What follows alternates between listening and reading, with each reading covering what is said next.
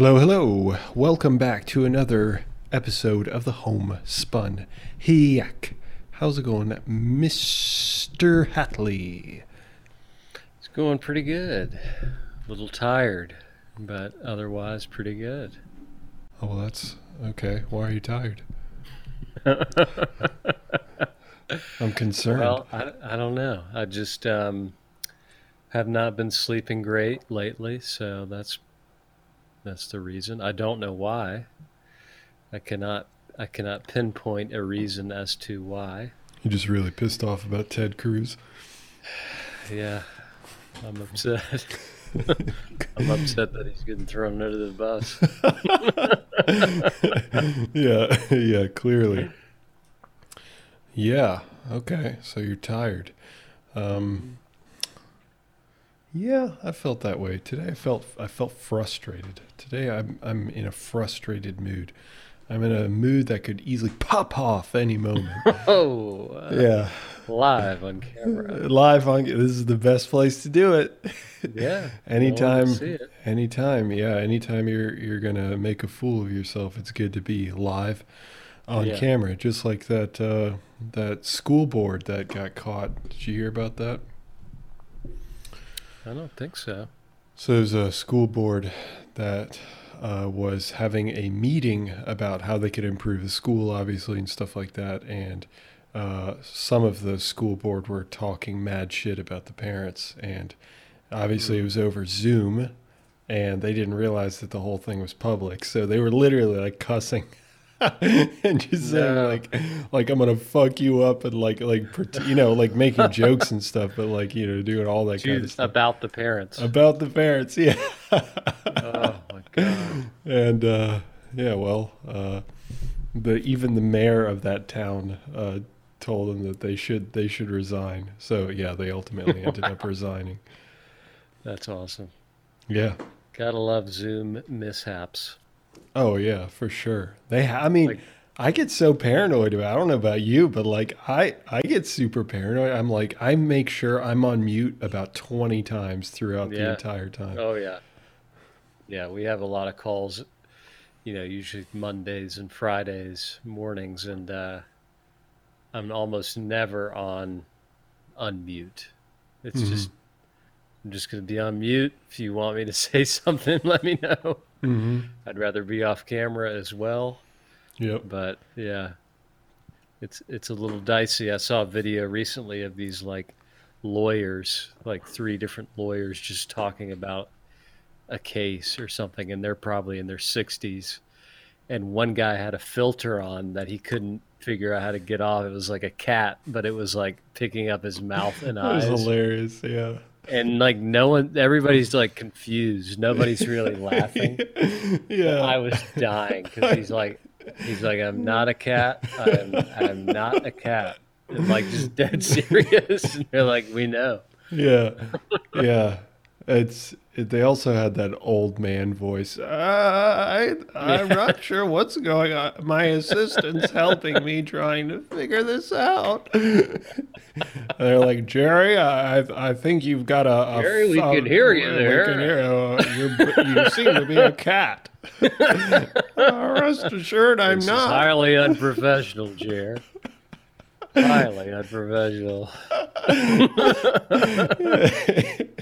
this exactly. is a 30 minute window we have. Yeah, I saw that. That was a cute little kitten too. That was hilarious, and the eyes just look so scared. it was so fitting.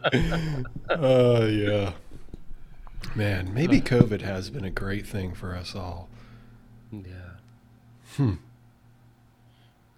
So, what's the latest trend on COVID? Are rates dropping? Are they are they getting higher?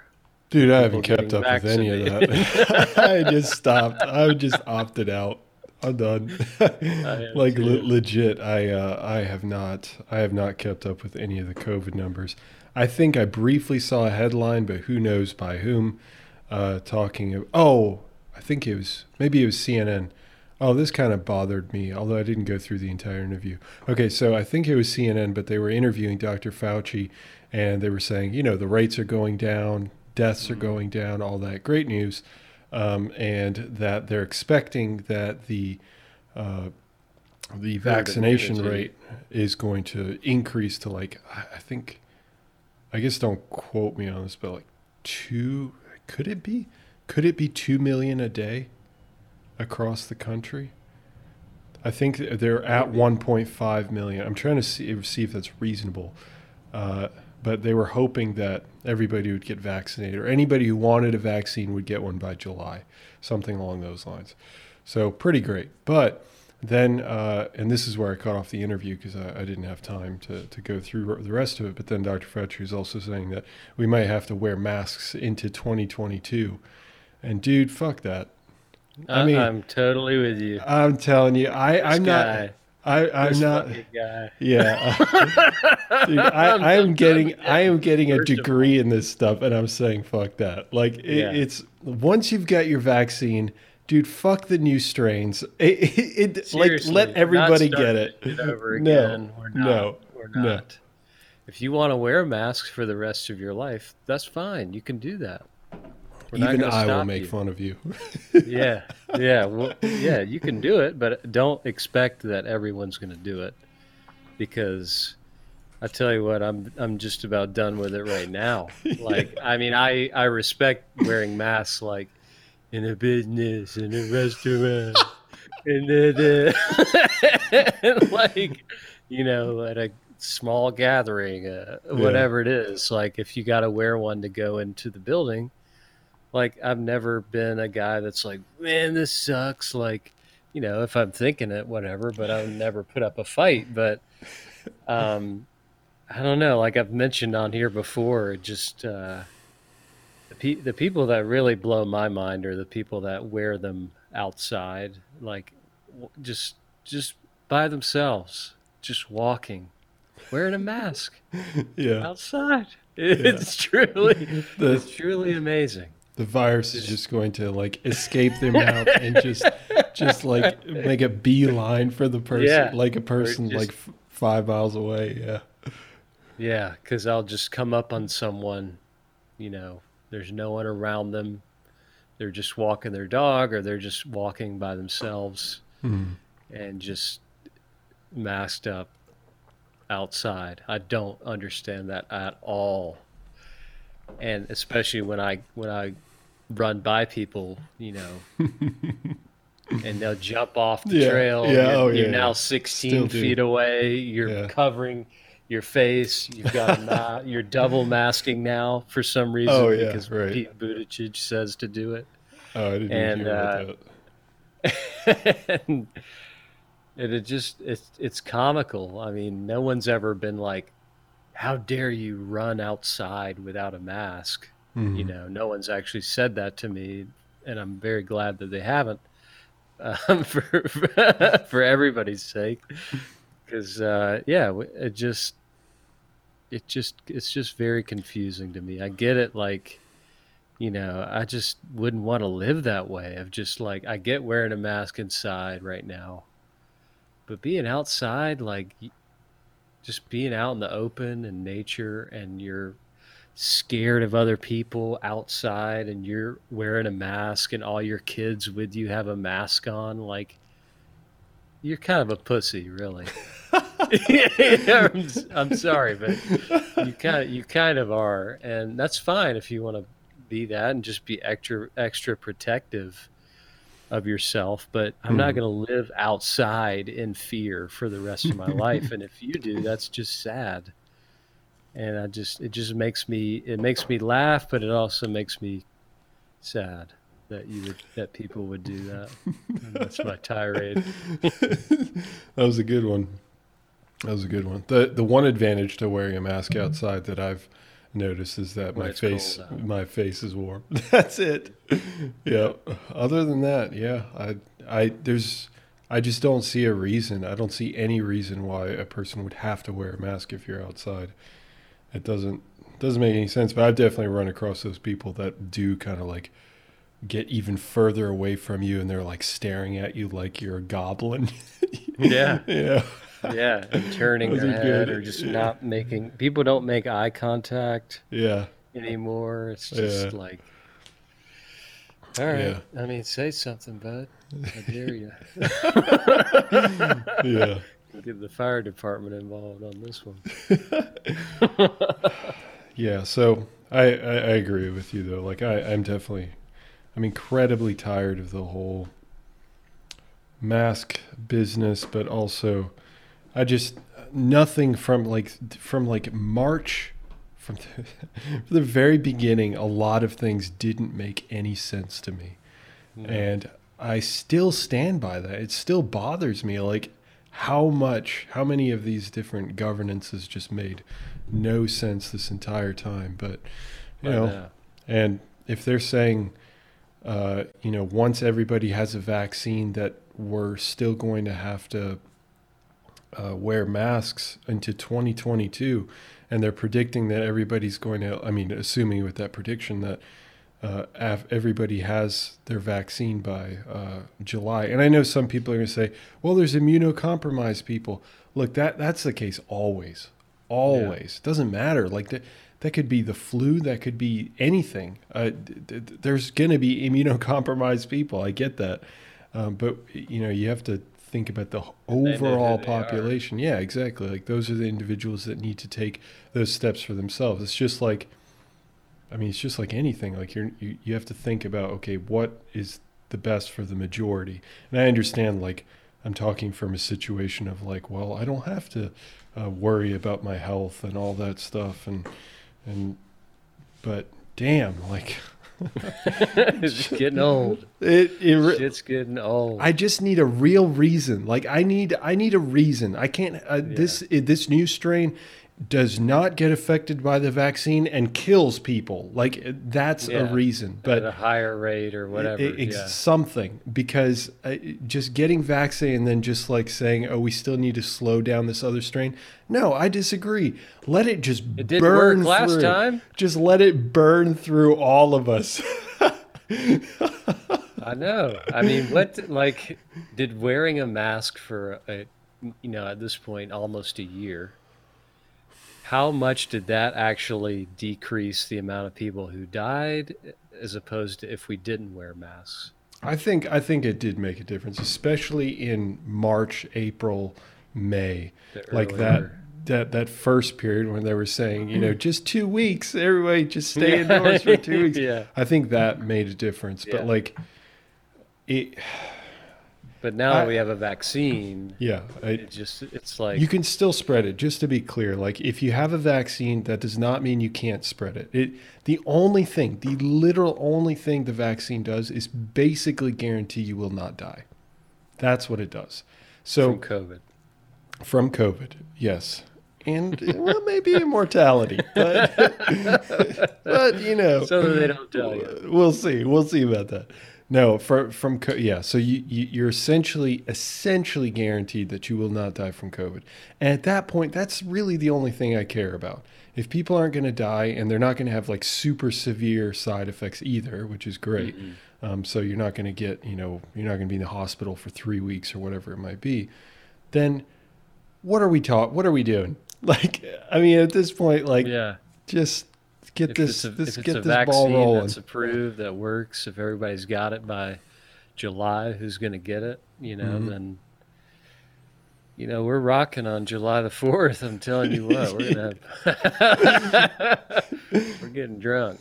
Oh yeah. But, uh, I don't know. Yeah, it's just it's just getting uh, to the point where it's like, all right, like we know what's happening, we know what has happened, and we're not going to go through this shit again.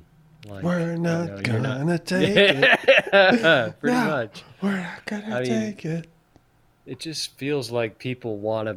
It's just like, you know, cases are going down, but potentially yep, this new thing, and it's just like, oh, let me click on this to get your ratings up for this whatever news outlet, and like Dr. Fauci, let me still remain relevant and on top of the, you know, C- CDC world of just like exposure.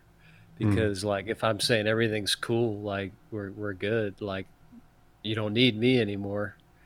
And now that I got this rush of power, this rush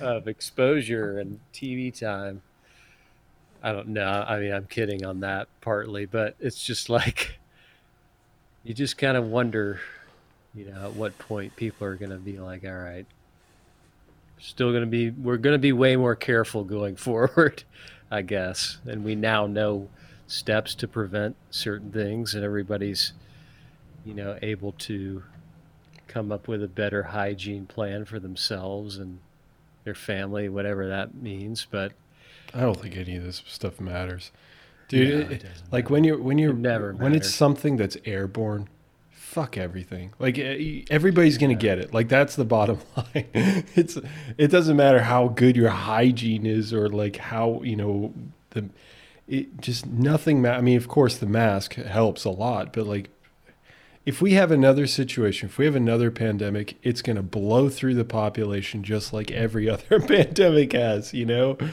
It's just that's why I just don't understand this idea of like, oh, well, shut there's everything down. there's hope, but also uh, make sure that you're aware of all these negative things, and this might affect us into tw- Yeah.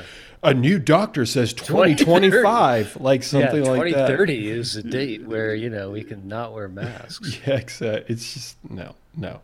I'm Yeah. telling you, the moment like a few weeks after I get my vaccine, I mean, I'm still gonna wear my mask and whatnot until like they say that you uh, you don't have to, like mandatory. But Mhm. I mean, beyond that, like I, dude, Yeah, people just need to really chill out with it. Seriously, chill. just chill. chill. Seriously, chill. God. I mean, Yeah. I'm not trying to come off as like an anti-masker or like a anti-COVID conspiracy person at all. Hmm. It's just, it's just like, all right, like, let's just move on to so that like we can actually have some like normal life again and not be consumed with COVID and like that dictating everyone's every move. Yeah, especially when it doesn't make any hmm. sense anymore. That's the thing. I mean, that's the only thing that I just need things to make sense. If the science is clear that COVID is killing people, like tons of people, st- obviously it still is, but like, you know, in a few months' time, when 200 million or 300 million people have been vaccinated, like that's okay. Yeah. We're done. And I don't want to hear it from CNN or BBC or the New York Times. I don't want to hear it from news. I want to hear it from, you know, a scientific study or a, an actual person in the industry. All I need know. to know, again, the one thing I need to know is is it going to kill me? That's Yeah. it. That's all I need to. Oh, and is it going to kill other people? Of course, that's the you know that's the Right. the only barometer for me. So murderous disease. yeah, exactly. So, and my understanding is that this vaccine, no matter what, no matter what strain you look at, it offers some protection. That's all I care about. I don't care if it gives me 100% protection. I don't care if it gives me 50% protection. As long as it stops me from ending my life and Yeah. other people ending their lives, I'm good. I don't even care if I get pretty sick from it, like the flu, Yeah. you know, like where you Yeah. you f- have a fever and you're like out of commission for a week. Like I'll take that risk, and I think that's that's that's literally lowering COVID down to flu levels, and then at this point, then like. What, what are we doing anymore? Are we just going to well, shut the continue country wearing? down for the flu? Yeah, exactly. So what the hell? Like, yeah, we gotta we gotta cancel COVID. Hashtag. there you go. Cancel canceled. COVID. Should add that to our Instagram. Yeah. Cancel COVID. COVID is canceled. Speaking of being canceled, Ooh. Chris D'Elia is back. Ah, I saw a little bit of that. well, snippet. he made a, a he made a video. I, I don't know necessarily that he's back, but he uh, he came out publicly for the first time From the private. from the private privacy of his own home to make a statement about Sex. what sex yep what had been uh, said against him by numerous women of the night. Mm. And uh, yeah, he basically came out and said, like, you know, everything I ever did was consensual with everybody. Doesn't mean that it was, you know, I wasn't taking advantage of a my situation of being famous Sure. and um, what that entails. And he also said that he has a he realized in this time of um, hardship and cancellation that he has a sex addiction, aka he aka he is a guy. I'm kidding. I'm kidding. No, but he does have a sex addiction, and that he's been working on it, and uh, he's going to continue to work on it. And he didn't say anything about, you know, plans on this or that or coming back or podcasting again. He just wanted to compose his thoughts and make a statement on what he's been through. What it, what was your reaction? Um, I mean, it felt like it was a genuine thing. I mean, I just, yeah, I mean, it takes a lot of courage to come out and really like talk about um, yourself in such a deep and int- uh, introspective way um, in front of millions of people and like kind of tell them all your bad secrets and what you've been struggling with and how you're trying to fix whatever problems you have as an individual. You know, it's really nobody's business, but it's something that he felt like compelled to do because otherwise people are going to continue to start rumors and say things that might not be true about him. So I, I get it in that regard. It just sucks to.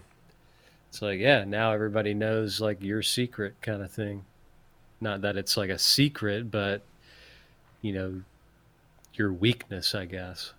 Yeah. And like, definitely applaud him for like taking, um,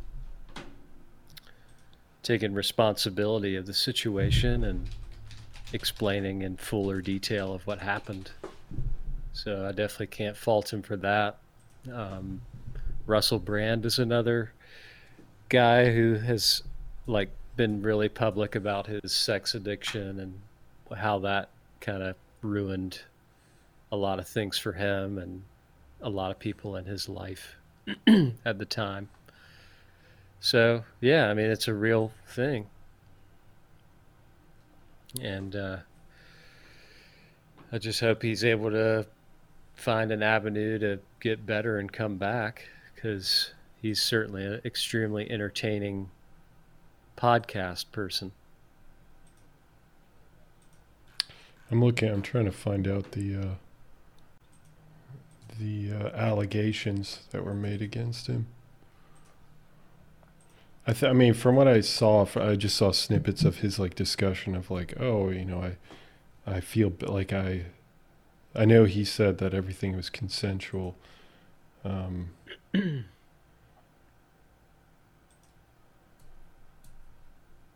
Chris D'Elia accused of flashing multiple women. Public masturbation. Hmm. Don't know about that. Don't know if that was consensual. yeah. I think Uh, he came out and denied those things as well. Oh, okay. I mean, the thing is, we'll never really know. I mean, you just have to take his word for it. Yeah, and that's that's. I think that's ultimately the the most important part. I think that uh, regardless of your gender, uh, it doesn't. You need to have proof. That's Mhm. what it comes down to. Uh, and I, I I'm definitely not on board with the movement of believe all women. Uh, I realize that's probably controversial I for mean, a he lot of released people. all like the, you know, so many girls um, came out with snippets of conversations from, you know, DMs Mhm. between him and, and them. And then he later released like the full, the totality of that conversation, like online. And then it becomes like, oh, okay, well, you were badgering him to, you know, come up to your room or have sex with him and asking him where he was and what's he Yeah. doing tonight, things Yeah. like that. And I mean, he acknowledges like, you know, being a celebrity that can add pressure on, you know, someone who isn't. It's just like starstruck and like, I guess I'll, you know, hang out with you and things can get misconstrued and so yeah, he was like, even though it was consensual, like, doesn't mean that I'm like innocent completely of, you know, maybe taking advantage of my position in a in a way, in a s- sexual way. If that makes any sense. I'm trying to think of a situation where, like, other than like physically Which or I- I emotionally pressuring to- someone.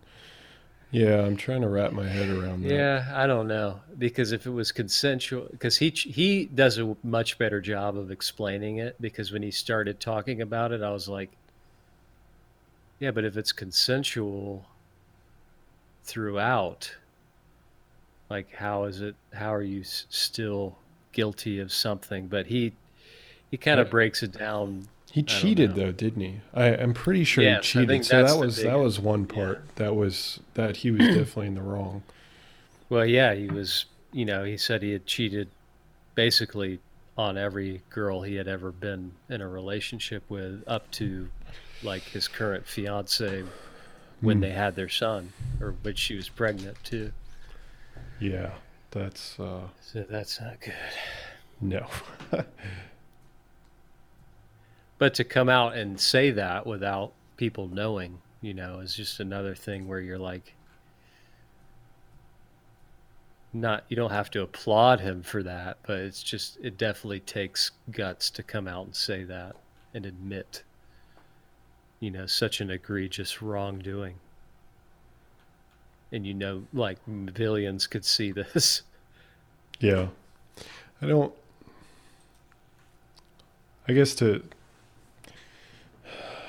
Yeah, I don't know. I in those situations, It just seems like hard. a problem that that should have been worked out internally with himself and the people around him, but because he's famous, it got blown up and now he's canceled and everything was ruined. All of my rela- is uh, direct quote. All of my relationships have been both legal and consensual, and I've never met or exchanged exchanged any inappropriate photos with people who have tweeted about me. That being said, I am truly sorry. I was a dumb guy who absolutely let myself get caught up in my lifestyle. That's my fault. I own it. I've been reflecting on this for some time now, and I promise I will continue to do better. I just like to me I, I need to understand like what exactly he did other than obviously cheat but i mean if he cheated then that's that's between him and his fiance or his ex-girlfriends Yeah. or you know whatever it might be. Um, if he didn't expose himself then i mean that's a non-issue. Uh, and if he was in a position like i don't know i i mean i'm sure people would disagree but I I just don't see how if you become famous suddenly you're responsible for, to to you have an added responsibility to take care of other people's potential reactions to to hanging out with them or sleeping with them or whatever it might be. But again, like I don't know the, all the details. Like maybe he did do stuff that was screwed up.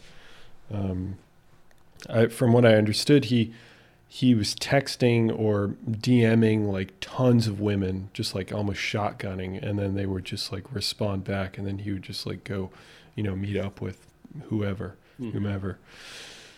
Uh, I mean, is it? That's, I mean, it's tough. I don't know. Um, I I always believe in being completely honest when it comes to uh, when you're engaging any sort of like dating or sex or you know whatever it might be. Um, so if he wasn't honest in some way, yeah, I mean that's deceitful and that's something he should apologize for. And I don't give him any credit for for for creating that video. Um, it, hopefully he learns from his mistakes. But again, like I just don't know what those mistakes were. Um, it's just like it's all personal shit, and then yeah. like I feel like the people that canceled him, like Netflix and whatever else, because yeah, he was going to have a show and all mm.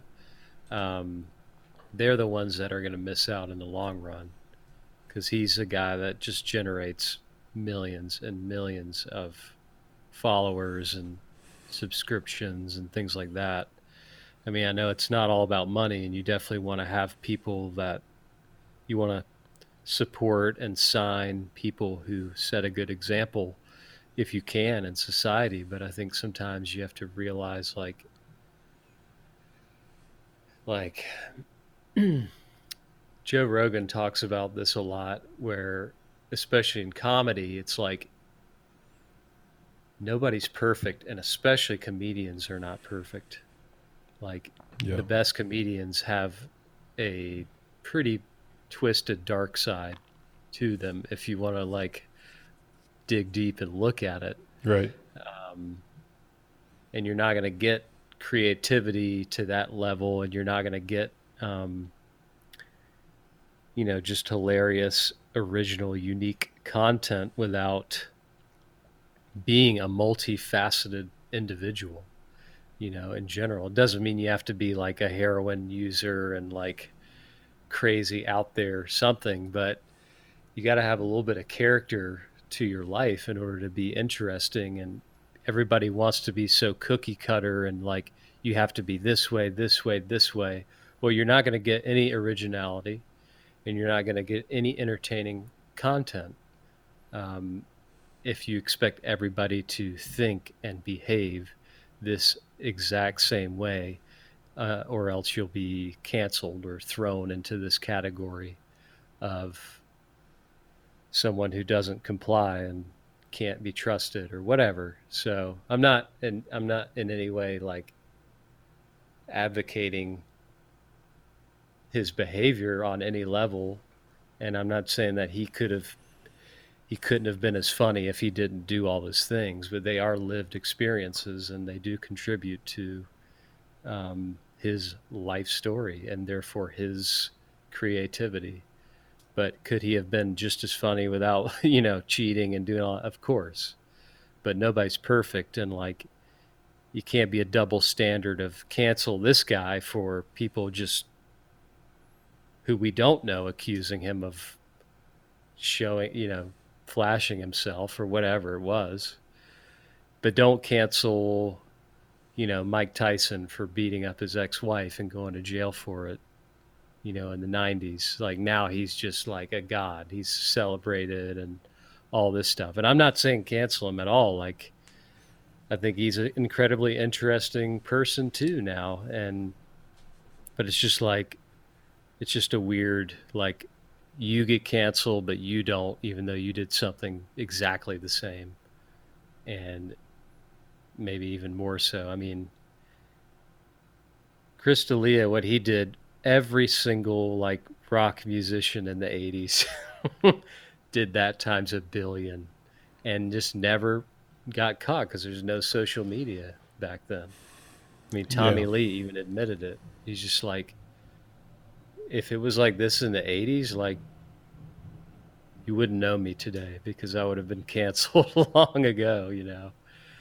But you you just live and you hopefully learn from those mistakes, obviously, and it's just a complicated situation.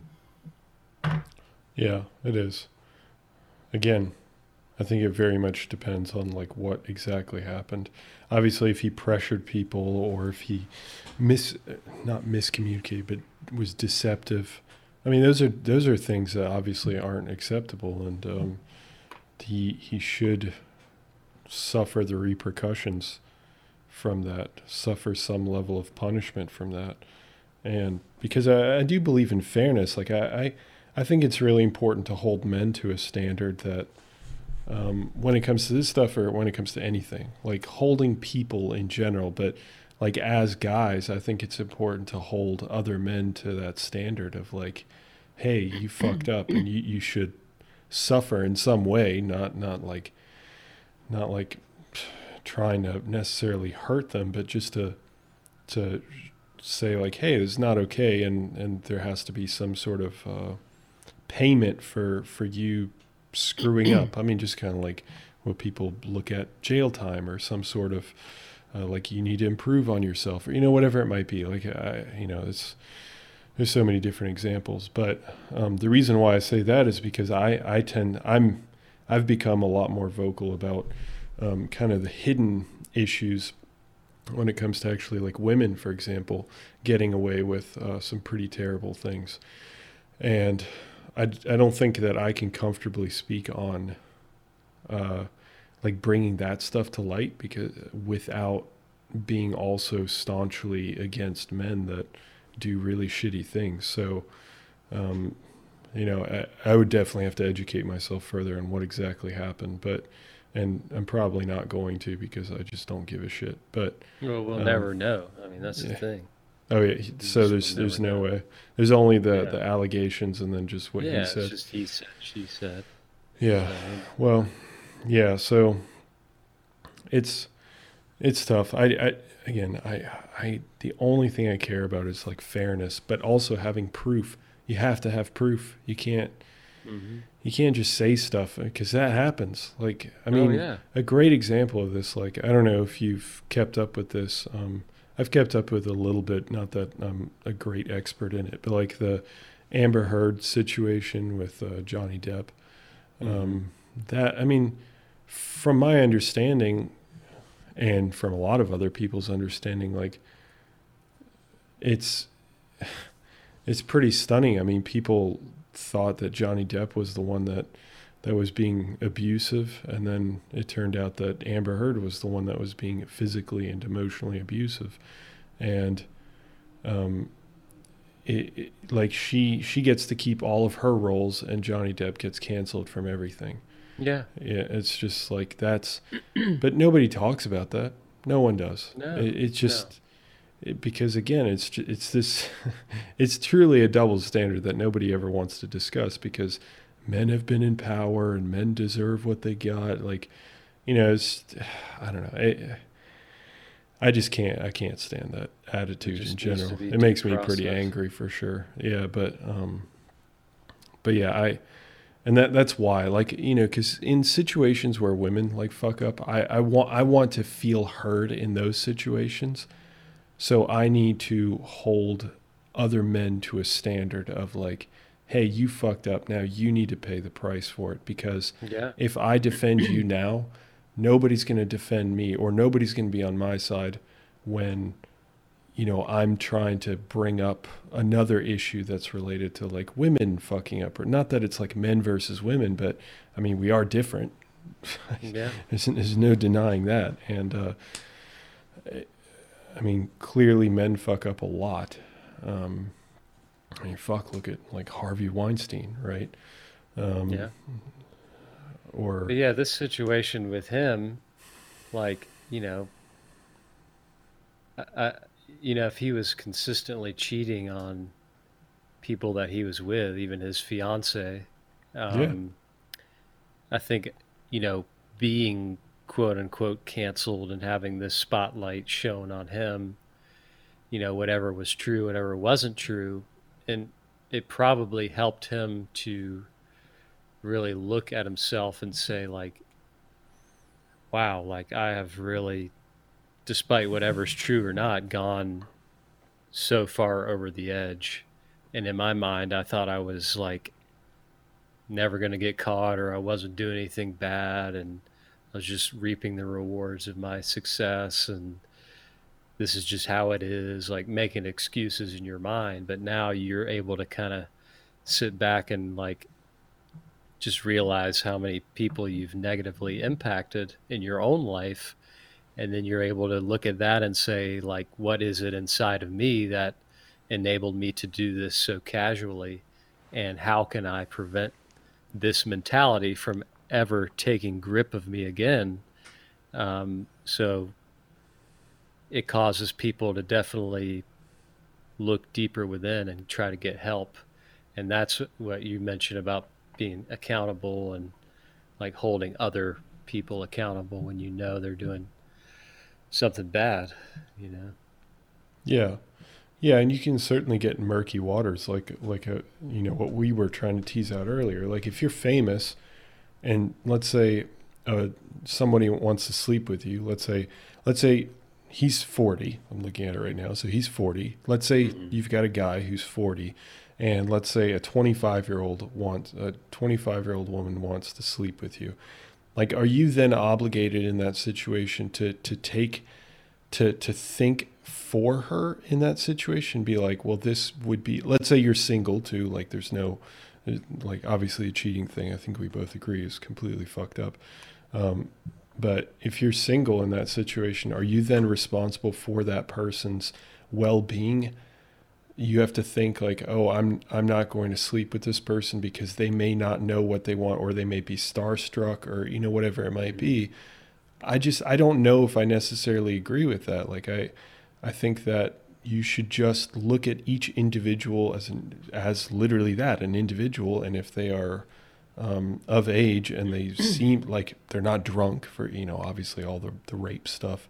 Um, you yeah i mean they're they're not on drugs they're not drunk all that stuff. Like they're in sober mind and they're just a huge fan and they really want it like that's what they want. They're yeah. just crazy about it. Yeah, um, you gotta then is it yeah.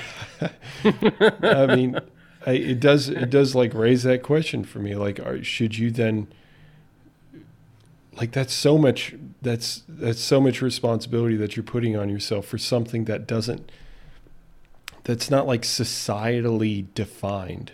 It's it's not like there's laws that are saying oh don't do that. But there are some taboos which which are i guess like they're they're, they're not laws they're not rules but people get pretty like disgusted or mad. Like look at leonardo dicaprio right? Like the dude's in his 40s, I want to say, at yeah, least in his 40s. 50. Almost 50, and he dates all, exclusively like women that are like 25 or younger or whatever. Oh, and, much younger. Yeah.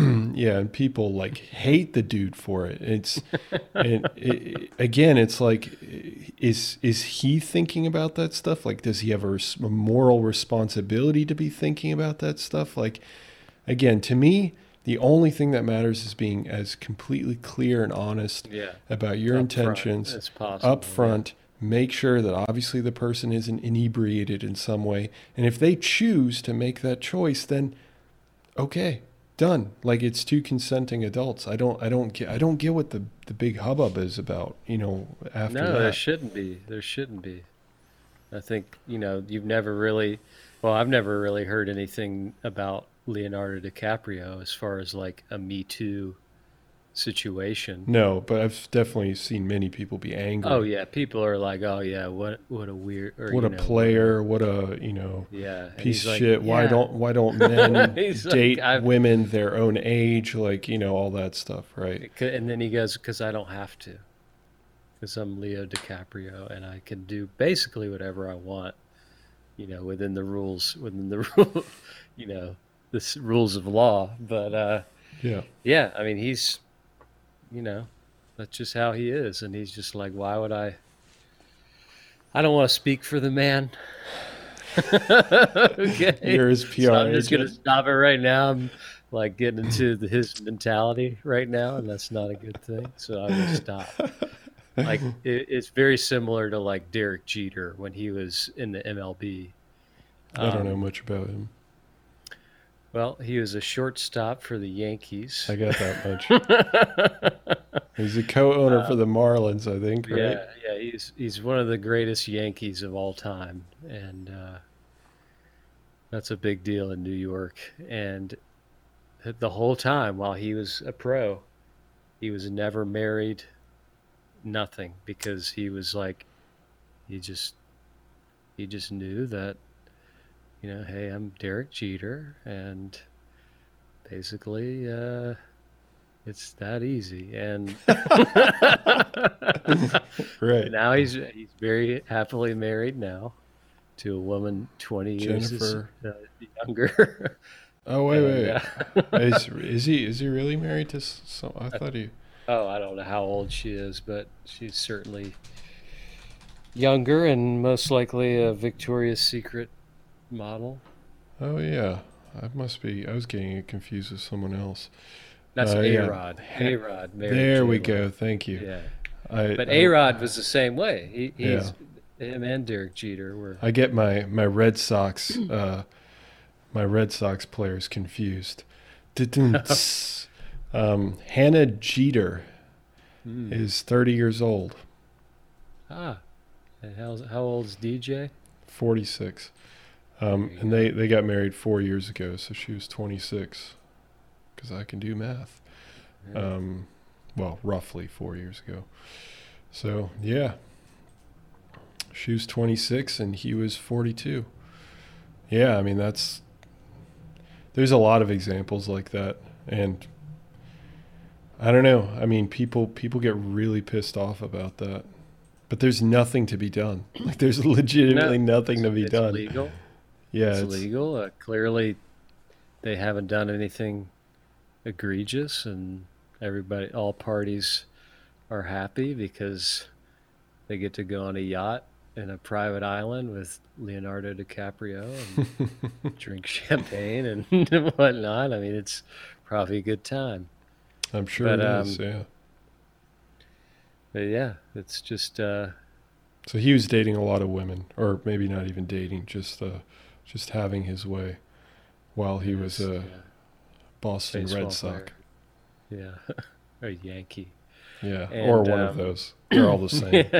yeah. and uh, Ricky Gervais actually did a joke uh, when he hosted the uh, Golden Globes. Um, I think his most recent time, where he was like, you know, The Irishman. You know, it's a great film.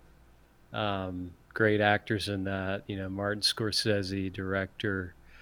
Um, but you know, it's like three and a half hours long, and you know, in the premiere, uh, Leonardo DiCaprio went in with his date, and by the end of it, she was too old for him. So, and he was there in the room, and he was, was like good. laughing about it. He's like, "Yeah, it's true."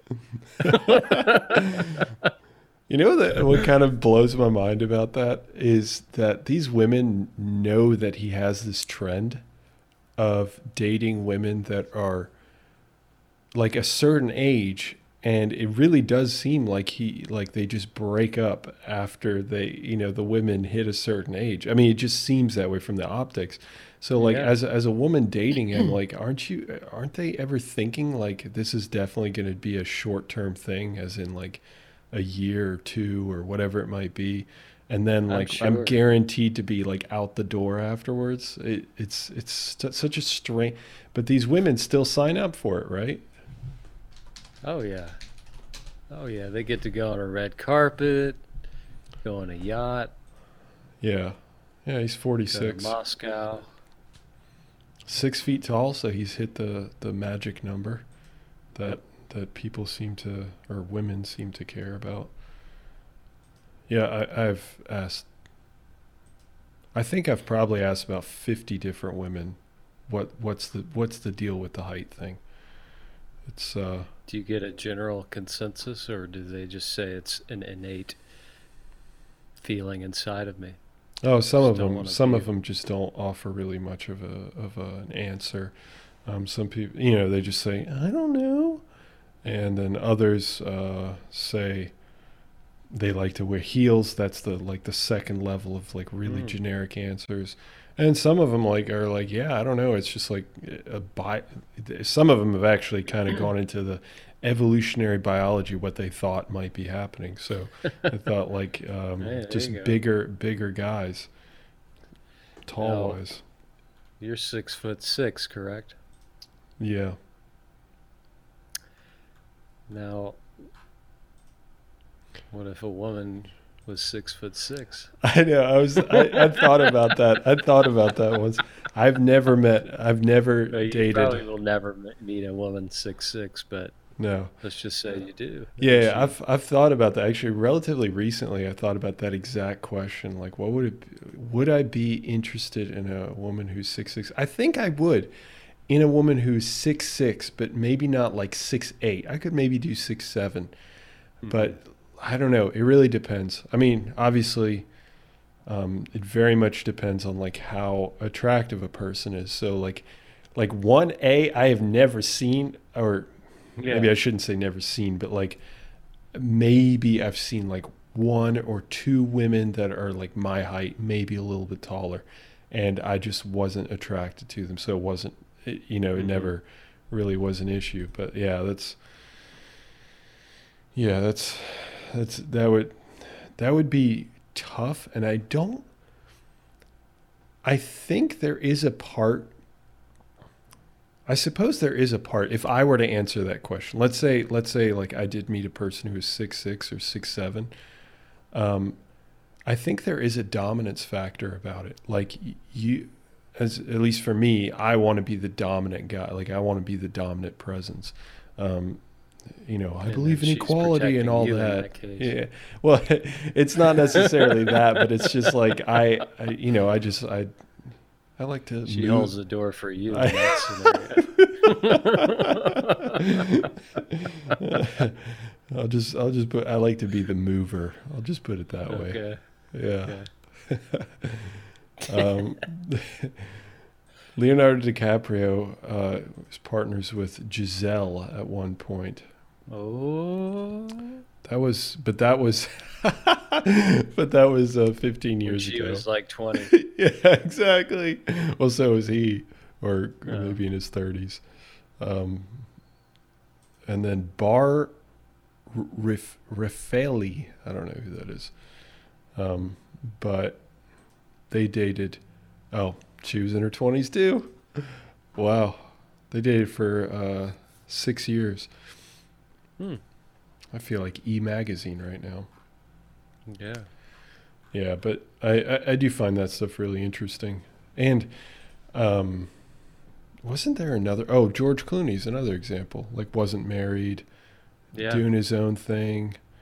Um, I don't know. I just, it's, I, I, I get that people get mad about it, but that's just the reality. Like, Yeah. You Uh, can do that and not worry about oh, whatever a normal person would worry about if they're single and they're they're 45, you know? I could go on It's some like- tangents. Trust me, I could go on some tangents. It, just, just the the the some of the cognitive dissonance between how women talk about what they want and what society deems acceptable. Some of those things don't mesh very well, and people don't really discuss that very much. They, you know, we, we all agree like equality is important. Um, it's critical. Like I, I'm totally on board. But then, and again, I legitimately ask, I've asked a lot of women these different questions because I'm fascinated by that. Like I genuinely am fascinated. I realize that they're going to be biased in certain situations, but still, even so, like it's, it's really fascinating to me to hear i mean not universally but in a lot of cases like women want to date a really dominant guy a guy who just kind of takes charge in a situation but on the other hand they also want like equality so like in, in my brain i'm thinking okay well do you want me to ask you before i do like things for us as a couple like if it I'm talking like small stuff. I'm not talking like big stuff. I'm not talking like let's make these life decisions. I mean, obviously that needs to be a conversation, but I'm talking like uh, crossing the street. I've been in situations where that has been an issue. Um, just like, do I need to consult or do you know do do I just like lead and just go and like take you with me? I take the lady's hand. Yeah, I mean, what, whatever it is. And um, it's funny because, like, I found that women often just say, like, oh, yeah, I, equality, all this stuff. But on the other hand, they still want this guy to just kind of take charge. And if the guy doesn't, that's unattractive. So, what do you do? I mean, because I'm Yeah. not, I, I can't ask you then in that situation because then that's me being indecisive Yeah. and it's just a it's, it's yeah bitch. um, it's just weird and there's there's a lot of these different types of like minute examples of of these situations where I, if I were alone, I'd just totally be just going forward and I would know exactly what to do. But I'm, I'm also like trying to make sure that I'm considerate because I'm with someone else and I'm trying to be understanding and trying to say, oh, well, um, you know, what do you want to do? And it's like, that's such bullshit. I mean, it's Yeah. total bullshit. Like, what do you want to do? I mean, that, that, because I know how that conversation is going to go and I understand how much of a, of a circular discussion that is. And on top of that, I also understand how unattractive it is. Yeah. And yet, it's technically what I'm supposed to do. By the book, by the societal book, that's how I'm supposed to handle it. Um, Yep. so, What's your portfolio look like? Where do you bank at? yeah, exactly. Yeah. So, yeah, it, like I said, there's, I, I, I could definitely talk. I mean, I, I'm not even scratching the surface of the number of things that I've like talked about and thought about in that realm. And, um, yeah, I've, I've definitely considered for myself, um, kind of in the, the big picture, like this idea of like marriage and, and, uh, kids and like settling down and all this stuff. And, uh, I'm not going to put you on the spot, but for me, I've definitely considered like I, t- I tend to be much happier when I'm alone, when I'm Mhm. single, um, Mhm. Because I don't like the responsibility that comes with relationships. Or so far, I've yet to meet a woman that um, will accept me as I've stated at the beginning. Like, because again, I try to be pretty open and honest about you know what I want, and I'm like, Mhm. okay, look. Um, I don't want to do the whole like texting every, you know, like constantly. I don't want to do the the calling uh, you know, even every day or every couple like I just want this to be two independent people living their lives and we like come together and obviously we support one another and you know having healthy communication that's that's meaningful. That's the mm-hmm. important part because I can't do the like how was your day? Stuff, yeah. I don't fucking care. I don't care.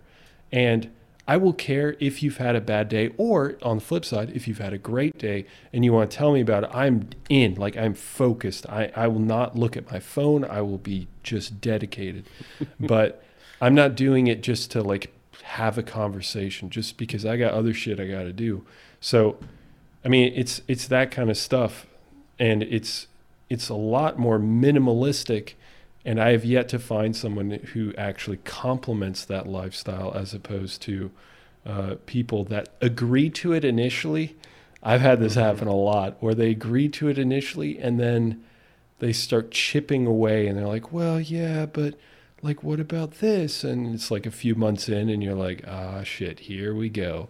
Mhm. This, here we go. This is this now the reality It setting in. ramps up. Yeah, exactly. So, yeah. So, I, big picture, I've just I've just been thinking a lot about like being single and whatnot, and um, you know, not that I'm Leonardo DiCaprio or uh, or uh, uh, Derek Jeter from the from the Phillies, but like I still I still like understand that relationships take a lot of work.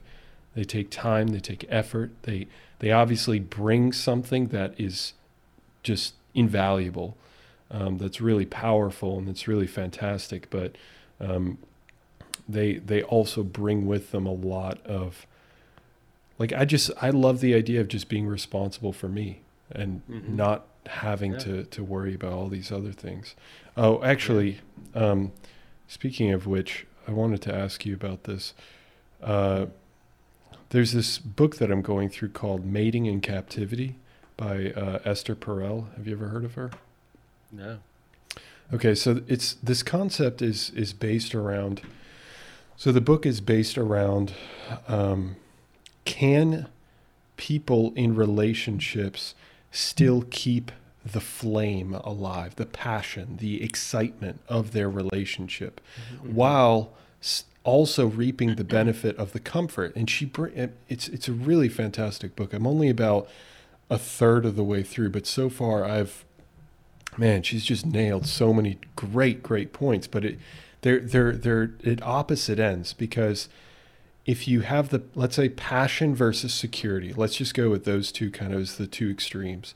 You have passion where like that's the first bit of dating. Like you you're like damn she's fine. And like you're you're like you you're getting all excited. You have like this bubbly feeling and you're you you you have like this game. You just feel electric around this person. And then, obviously, over time, as you get to know them more, you feel more and more into the security aspect. And one of the beautiful things about that, of course, is that you can potentially fall in love with that person and um, feel like you're building something with that person.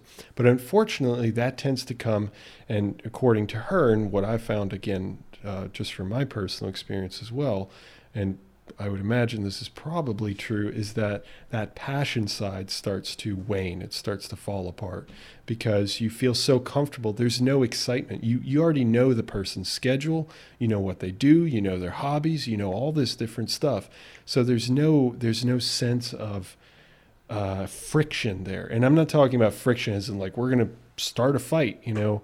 Um, but th- those those tend to be in a sickening way. Those are like the most exciting moments of a relationship when, at, you know, let's say a year and a half in, two years in, ten years in, whatever. Like when you have a fight, you have this like, oh, you know, I need to resolve this as quickly as possible, um, and that's that's that friction that I'm talking about. And it's it is, I mean, it's a negative version of that friction, but with with passion when you're first dating that person like you you don't have you have friction but it's it's more so like do they like me? Am i attractive enough? Did i say the right thing? Like you know these kinds of things because you don't know anything about this person. And as things become more comfortable the the passion dies down over time. So what she's trying to do in this book is figure out like is there a way to still be passionate and still hold on to and still build into this idea of feeling secure. And I think she does a really great job of kind of of separating the two and kind she, of oh, go ahead. Well, and just offering a few potential solutions based on some of the individual people that and individual couples that she uh, counsels um, or that she has counseled in, in the past. So it's it's it's a great book. I honestly absolutely recommend it. I'm only a third of the way through, but it, it truly it it brought it's it's a it's a really interesting question, and it's something that I've grappled with in my past relationships um, mm-hmm. because it's something that makes me think like, you know, when it comes to like something like marriage, you know, I don't want to be in this situation where it's just secure. I do want to feel this spark. And I don't think that date night is going to do it. I, I, think it has to come yeah. from like you you have time completely apart from one another, where you can actually miss mm-hmm. each other and actually feel mm-hmm. like like you haven't seen them in seven days or two weeks or whatever, and then you see them and you're like, oh man, I can't, you know, oh, can't wait yeah. to see them. You know, you feel that excitement. Hold your hand aggressively. but may I? Because I'm a dominant man, but still trying to be polite. May I hold your hand in public? wow. Well, does she offer? I mean, you kind of said, but does she have an opinion herself, or is she trying to provide ways in which people you know can go about capturing that and maintaining it? Or is it uh, more just like well she's examples and stuff? So far it's been examples. So far it's been like you know there's this couple and then she offers like all real world examples of who she's counseled. And she's like in cer- certain situations people have been so comfortable with one another. They've been let's say married for 20 years or whatever 15 years whatever it might be.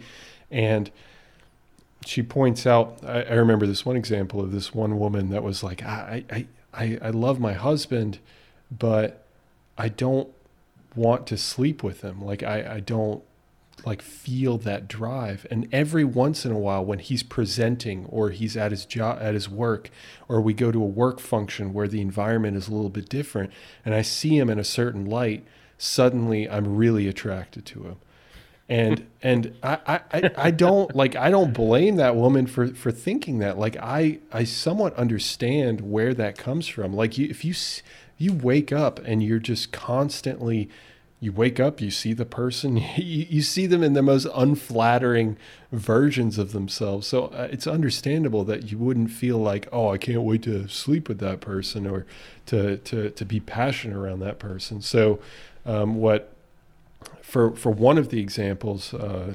apparently uh, Esther Perel mentioned that she actually told the people to move out. So one person actually moved out of their house uh, for like X amount of time, like not indefinitely or anything, but for X amount of time. And uh, it really helped. Like they were only allowed to see each other like once a week or something like that. And it apparently really helped like re-spark that that passion that they had for one another. So that's just one example. Mm. But like I like I said, I'm only a third of the way through. But yeah, it's essentially just trying to create a little bit of that friction. And I understand that some people sometimes artificially create that friction by picking fights. I don't, obviously, I don't, I think that's, that BS. Is, it's a pain in the ass. And no, like the, it's, that's never the answer in, in my opinion. But, um, yeah, I mean, if, if you can if you can try and create ways of, it's almost like del, the concept of delayed gratification. I think that's the way I think about it like if you can actually create this distance of like hey um where not necessarily just physical distance but some level of like uh, i always see this person so if i if we end up artificially creating this situation where we can't see each other as much that can really offer a, a greater appreciation and passion for your significant other how to do that exactly is really difficult. I mean, obviously, it's going to be based on personal um, circumstance. Mm-hmm. So I'll I'll definitely update you as I as I yeah, get further that's, that's, further into the book.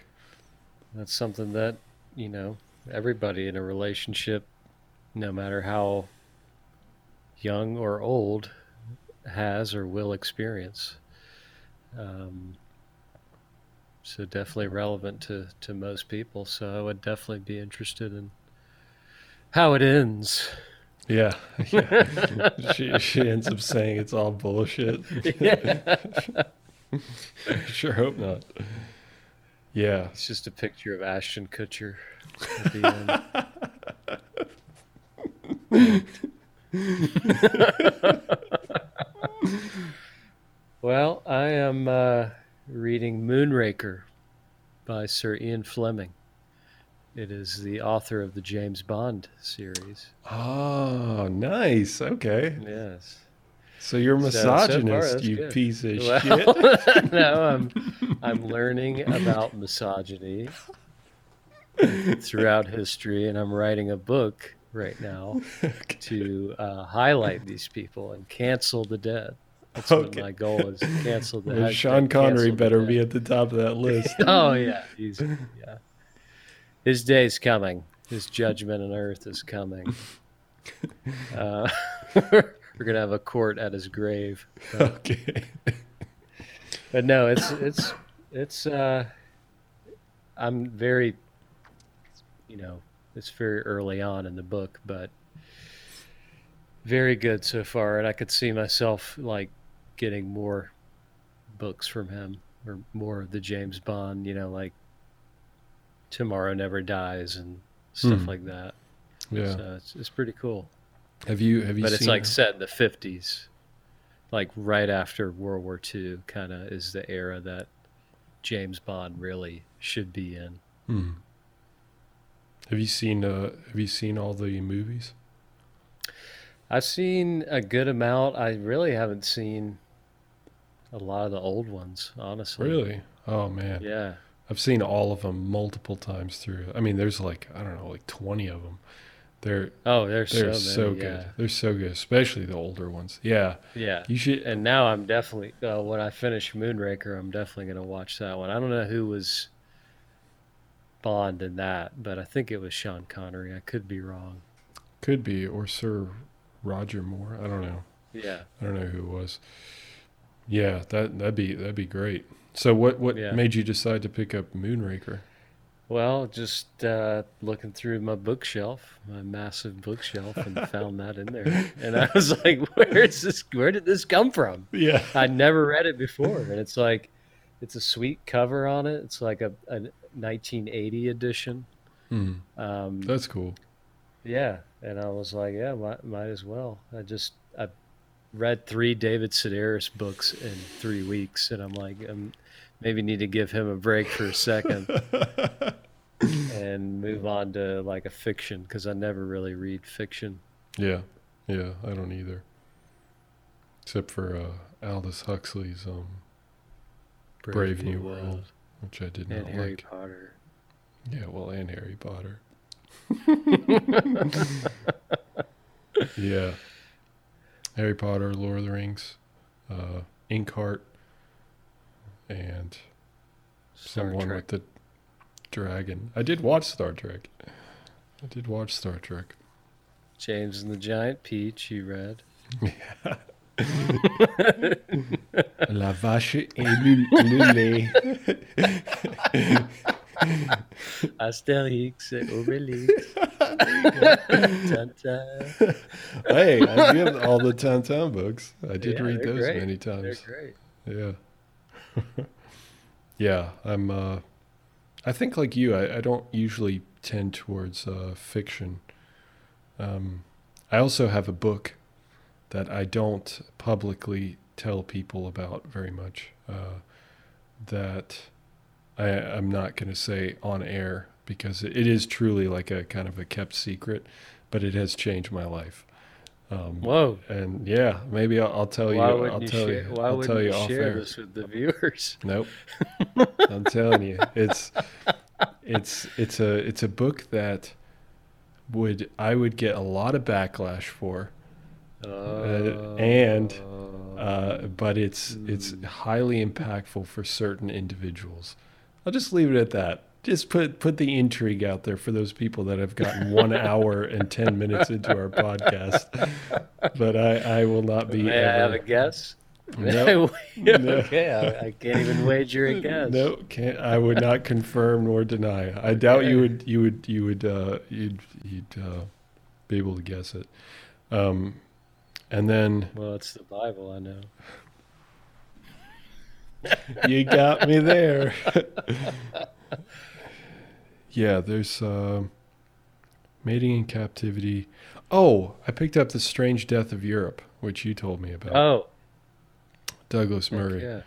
Um, that was I, I I haven't gotten very far into it. Um, it's pretty dense. It's pretty dense. Like uh, just talking about all kinds of statistics for the UK government and whatnot. Um, and some of the references, I'm just like I don't get them because he's talking about the UK. Um, but it's been pretty good so far. Oh, the one the one fiction is Sabriel that I've I, I went through. Have you ever heard of Sabriel? Sounds familiar, but I don't really know. It's really it good.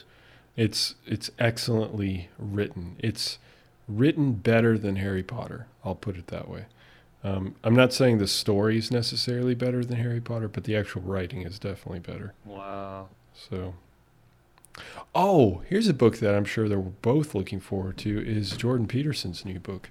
I know. I was looking at it today, actually. Do you know when that released? In March sometime? Yeah. If you you can pre-order it, I think on Amazon, and it, it'll get there early March probably. Is what it was saying. But I was like, I saw he did a podcast with um, this woman Ayaan Hirsi Ali, who was um,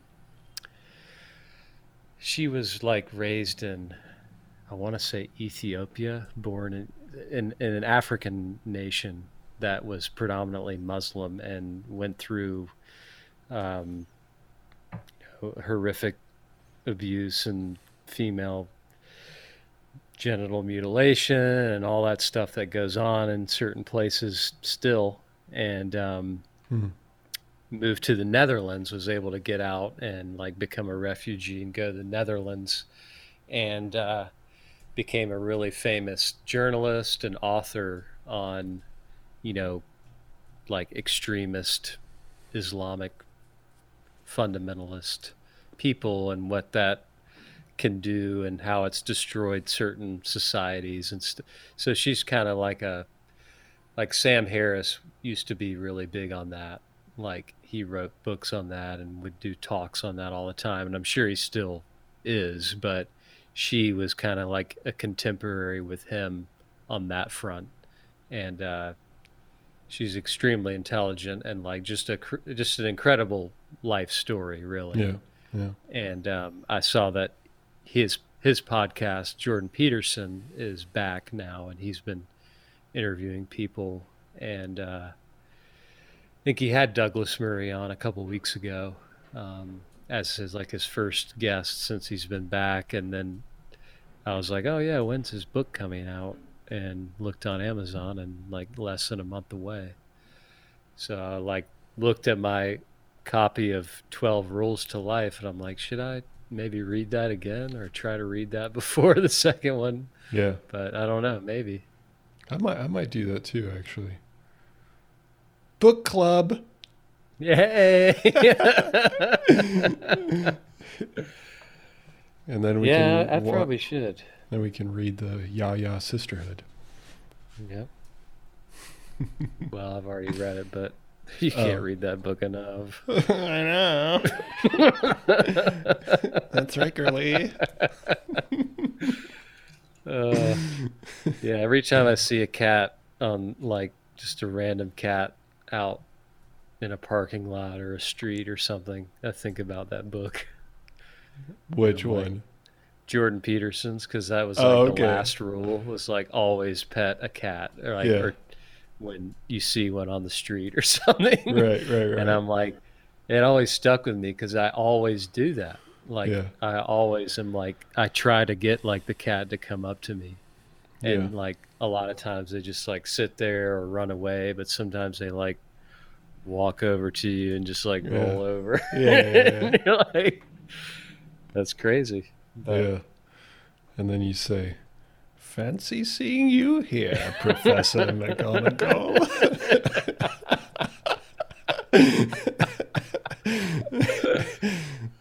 but she died recently, so. Did she really? Rest in peace. Damn, I didn't know that. I think she was old. we're gonna we're gonna confirm this. Uh, uh, uh, Maggie Smith, yeah. yeah, yeah. Um,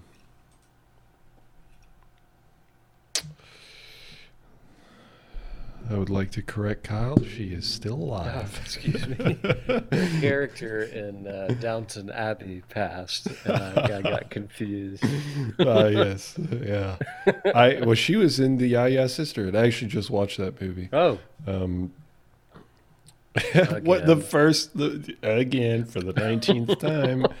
Um, the the first YouTube, uh, Google query is Is Maggie Smith dying?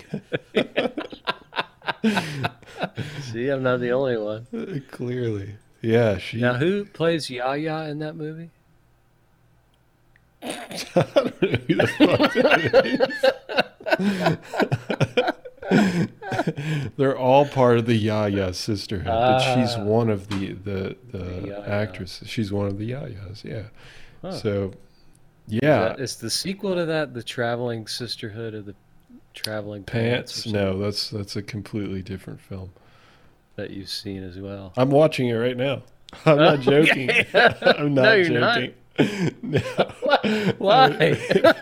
Dude, I don't know. I just I it's I want nuts. No, I want to watch something a light, um, okay. and b I, I I'm interested. Empowering for women. Yeah, no, no joke. I'm trying to understand like why some of these movies became so popular. I mean, obviously for a lot of women, but I'm sure some men too. Um, and Ya-Ya Sisterhood actually wasn't that bad. It was it was pretty decent. Um, some yeah, but Sisterhood of the Traveling Pants, I can't take that one seriously because it's like 16 year olds crying about their life. Huh. Well, what about uh, Mamma Mia? I've not seen that. that. I've not seen that. But that's that's got musical in it, doesn't it? Oh yeah. I, I can't. So. I can't do that. I can't do the it's, whole musical musicals thing. are tough. Very yeah. tough. Because I end up like skip. I, I I I do skip through some of the emotional stuff just because I'm like I, my brain's just like. I don't care. You'll break down as well. Yeah, yeah. Um, what about Sex in the City movies? I have not seen those. How many are there? I feel like there's at least two. Trick question. You knew the that. answer. Fool. wow. Yeah, I know Samantha is one of them. Yep. I don't know the other. Carrie, I think, is another. Carrie. I don't know the third. I don't either. I don't either. But I know those are pretty. Those were pretty popular as well. Oh yeah. Yeah. Oh, there's a the Sisterhood of the Traveling Pants. Two. I'll have to. Well, I don't know. I'll see because I'm I'm really not enjoying the first one very much. It truly is like 16 year olds.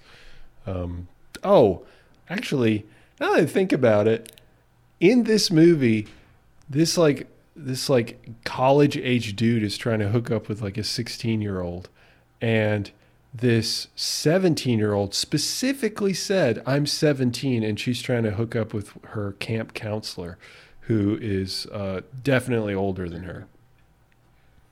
So, you know, Hey, cancel. I think it's your job to cancel that movie. It, I'm ca- it is my job. I'm canceling the sisterhood. Thank you. oh man, yeah. Yeah, I watched a movie, um, American one. Animals.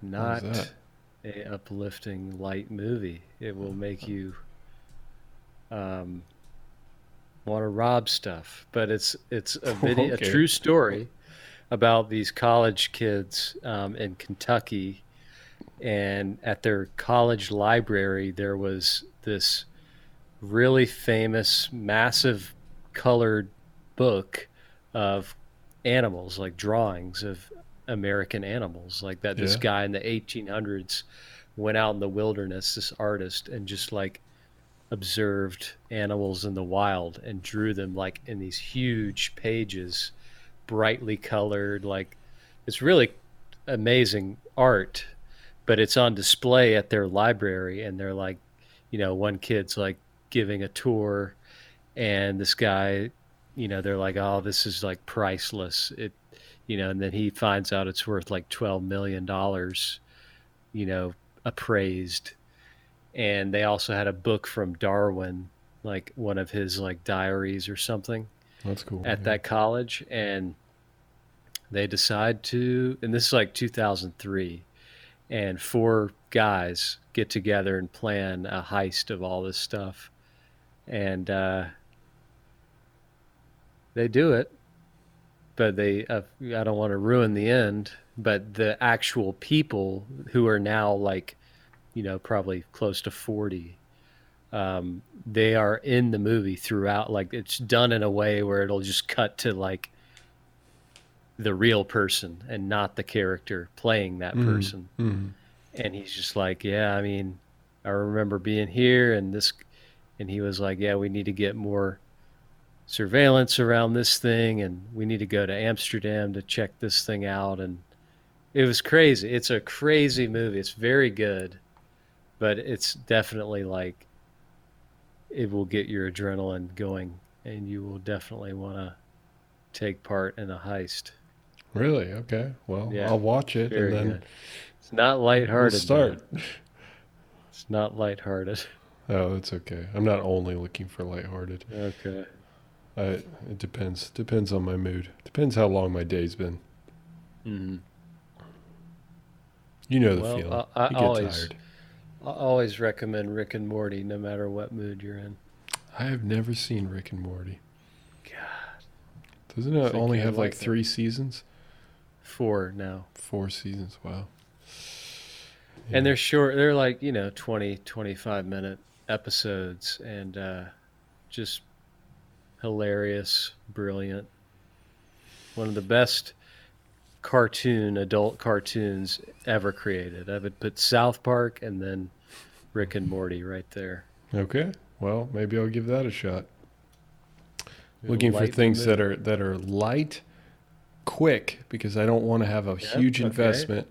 easy. Rick And, and uh, yeah, and I'm usually okay like starting an actual series, but um, right now, no. But Rick and Morty, you don't have to do like each episode different. right? Yeah. Okay. Cool. Well, maybe I'll give that a shot. Yep. All right. Well, Mr. Hatley, shall we end it here? I think so. That was a good, solid recommendation at the end of our podcast for Yeah. all the people. I mean, we have 100% retention on our podcast, so I'm sure Yeah, everybody will people hear right everything. now yeah. For um, our recommendations. yeah. So exactly. Rick and Morty expect those views to go through the, the roof. roof. Whoa. Feel sorry for your servers. Yes. Ooh, yay. All right, folks. Catch you next week. Goodbye.